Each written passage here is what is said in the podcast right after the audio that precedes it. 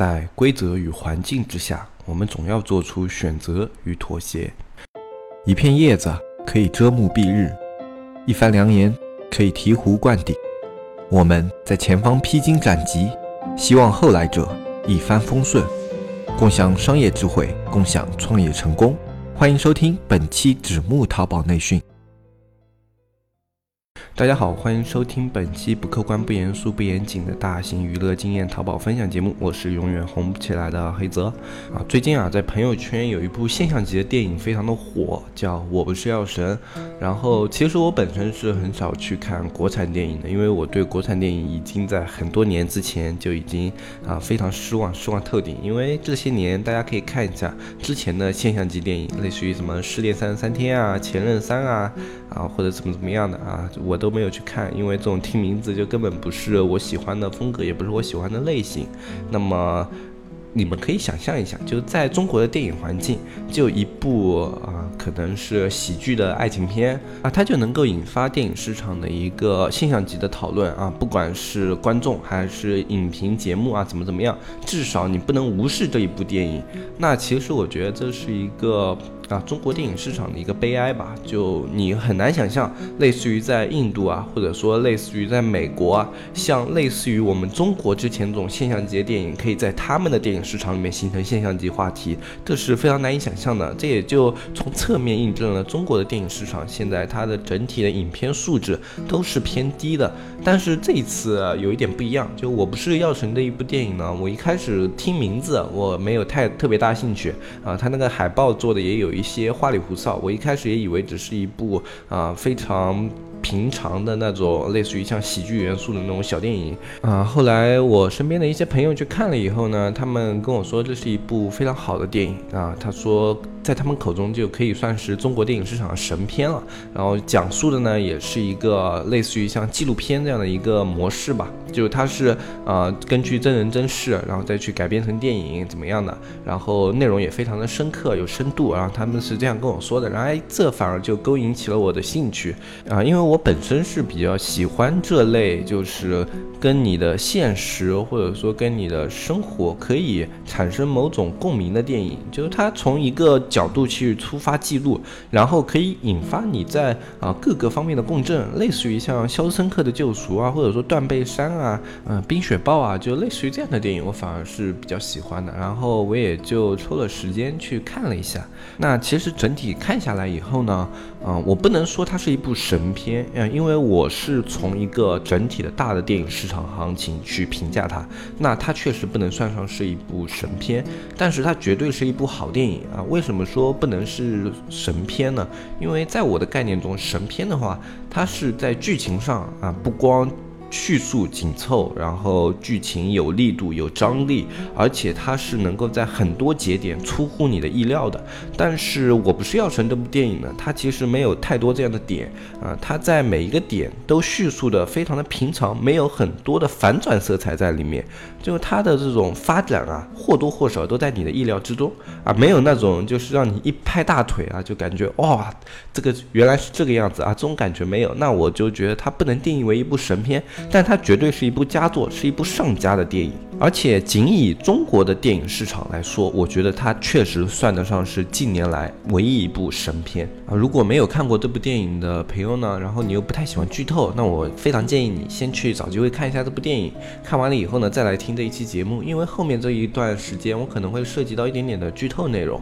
但如果不介意的话，你也可以继续听下去。那今天这一部电影，我们为什么会放在节目里面来说啊？我们先来梗概的讲一下这个电影，它讲的是一个什么啊？它讲的是一个主角，他成为了一个印度。治疗白血病药的一个叫格列宁啊，这样一个药的一个独家的国内代理商吧，啊，就等于是代理商，当然是不合法的，所以不算代理商。但是他是唯一一个在这个电影里面经营这家药店的，那他就是独家代理商这么一个概念。好，那么从这以后呢，他也是为了自己的家庭，为了什么什么的，然后想要用这个药药获取一定的利润，然后去赚取一定的钱啊，然后去缓解自己的一个生活困难。那同时这个药它是。用来治疗白血病的，那么就会有很多的白血病人从他这里获取格列宁这个药物。为什么他们要从主角这里获取药物呢？白血病一个治疗流程是非常的贵的，而且它的药物的价格也非常的高。在这样的一个情况下呢，呃，他们去买这个印度的这个药的话，他们可以大大的缓解自己的经济压力，也可以让自己的白血病持续进行治疗。那作为白血病这个药的供应商啊，主角他就被奉为药神这么一个称号。最早的时候，主角他是就作为一个药神，他只是啊想要去赚一点生活上的利润。但是最后呢，他深入到白血病这个群体之中，你去卖药，你肯定要跟白血病人打交道啊。然后他见证了这些白血病人的困难，以及这些白血病人他们在这种医疗啊，还有这些啊经济负担之间的挣扎，他就啊决定了这件事情，它不仅是一个利润项目啊，它他就是呃把这一件事情作为自己的一个事业，一直在坚持，哪怕最后他被入狱了，就进入了监狱里面，他也一直坚持给这些白血病人想方设法的提供这种药的渠道啊。当时在看的时候啊，我就觉得这个环境它。这个东西跟我们的淘宝其实是非常相似的，其实跟我们社会中很多的非常多的事情都是非常相似的。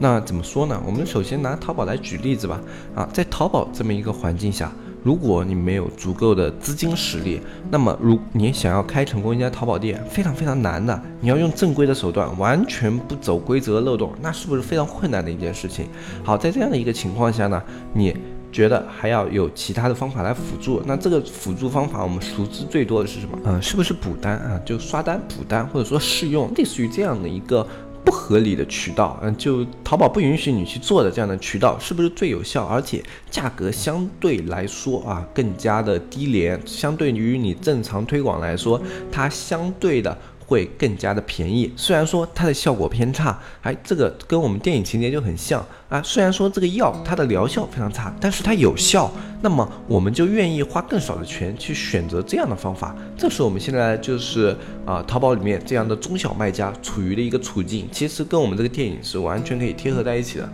那些啊刷单平台、放单平台，可以就是说跟我们的药神这样的地位是一样的啊，只不过在我们这样的环境中，它这个药神它不止一个。它有非常非常的多，但是我们假设一下，我们把这个药神想象成一个大集体，所有的刷单平台都是一个大集体。如果这个东西倒掉了，那作为我们中小卖家来说，是不是就像那种电影里面的人一样，一下子就失去了方向啊？你就回到了最初那种只能用高价去跟那种大卖家、去跟那种更厉害的卖家去竞争的那个环境之下，瞬间你原来的那种计划、原来的节奏啊、原来的那种运营方式啊全都被颠覆了。那么。其实这就是我们跟这部电影它之间相似的地方。其实像我们生活中也有非常的多，呃，类似于你去一个机构面试啊，如果这个机构它的面试名额非常的少，那你肯定是要走关系，你要托关系。呃，你不托关系的话，仅凭自身的硬实力，在很多的机构，那我们大家都心知肚明嘛，非常的难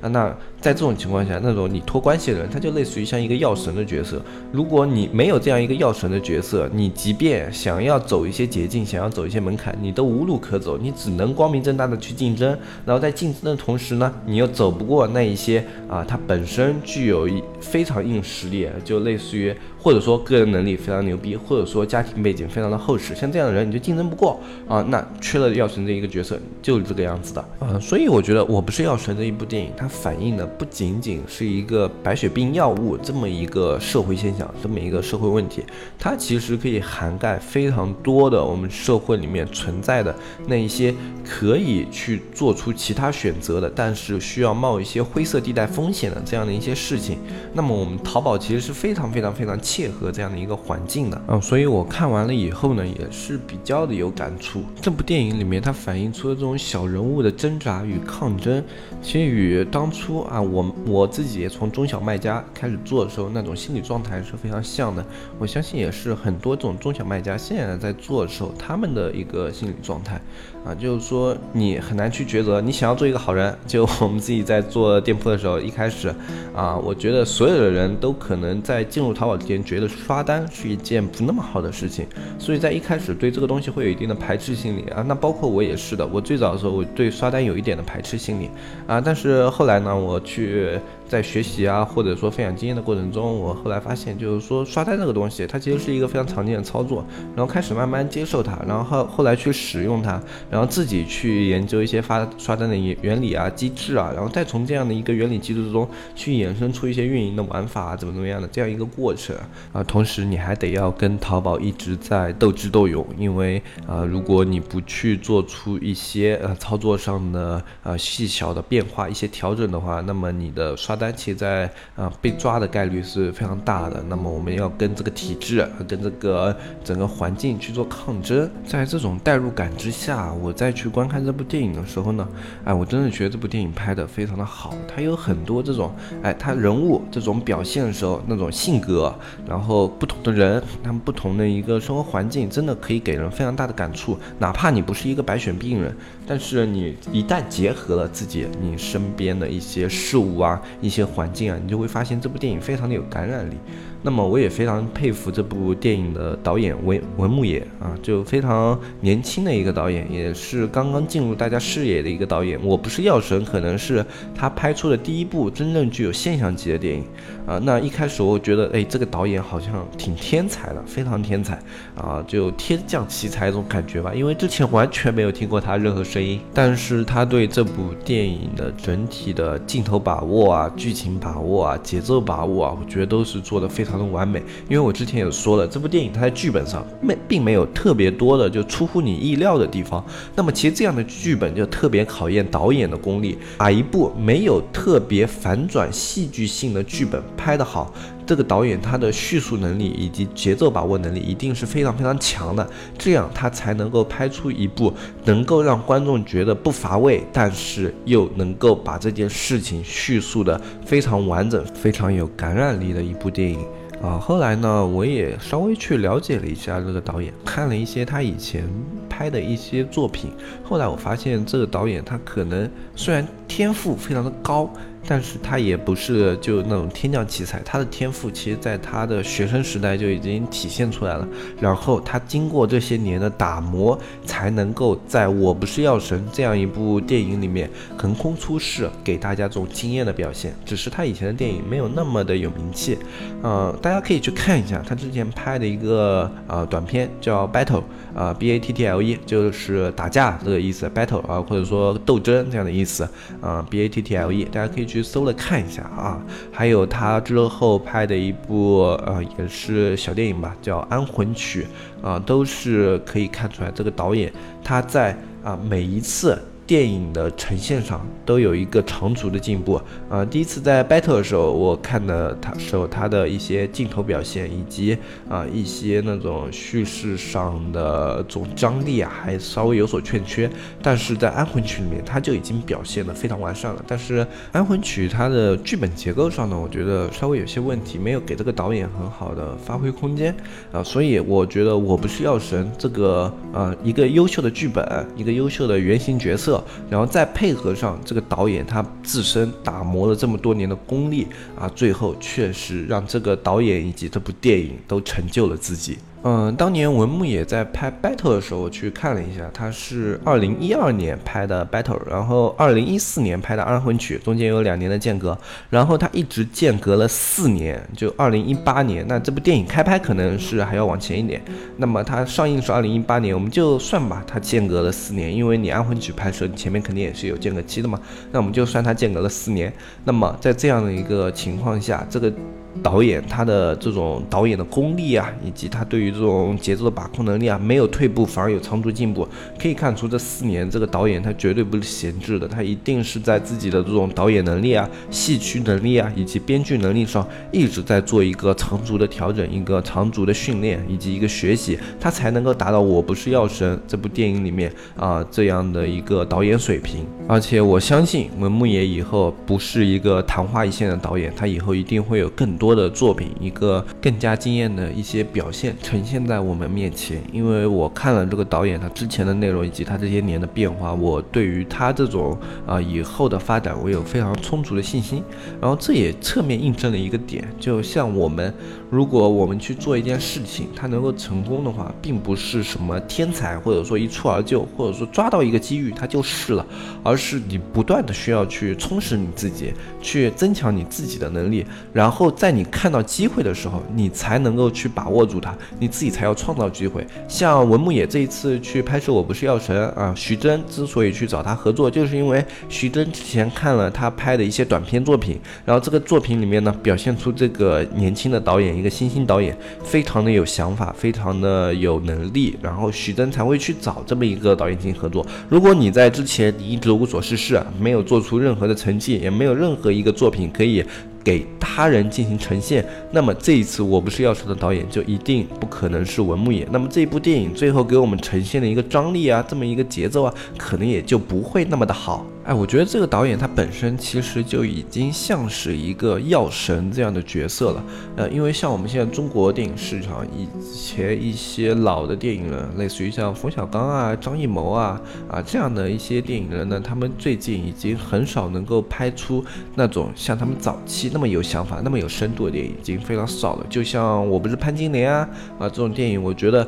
它有一定的深度，但是它过于。细节的去刻画某一个啊，就女主这样某一个角色。她在啊细节上的一些表现啊，在情感上一些表现，然后用了一些啊比较花里胡哨的东西吧，就那个圆形镜头啊这样的一些东西啊，我觉得这样的东西，他虽然想在技法上创新，想要在表现深度上进行提高，但是他始终有一些欠缺，让人觉得有一些牵强啊，给我一种是为了创新而创新啊，为了去描述而描述这样的一种感觉。然后其他的一些新兴导演呢，导演呢都是一些类似于像。喜剧片啊，爱情文艺片啊，啊，或者说是像一些非常迎合市场的这样的一些片子啊，但是我觉得文牧野这一个导演，他作为一个新生代导演，第一次合作呈现给大家的是《我不是药神》这样的一部电影，选择作为出道作品啊，我觉得他是一个非常有勇气的导演，他是一个不为市场所妥协的人，他也是一个真正有才华的人啊。这一部电影也让现在整个中国电影市场对他寄予厚望啊，就好像。中国电影的未来，啊，终于有一个可以接过大旗，终于可以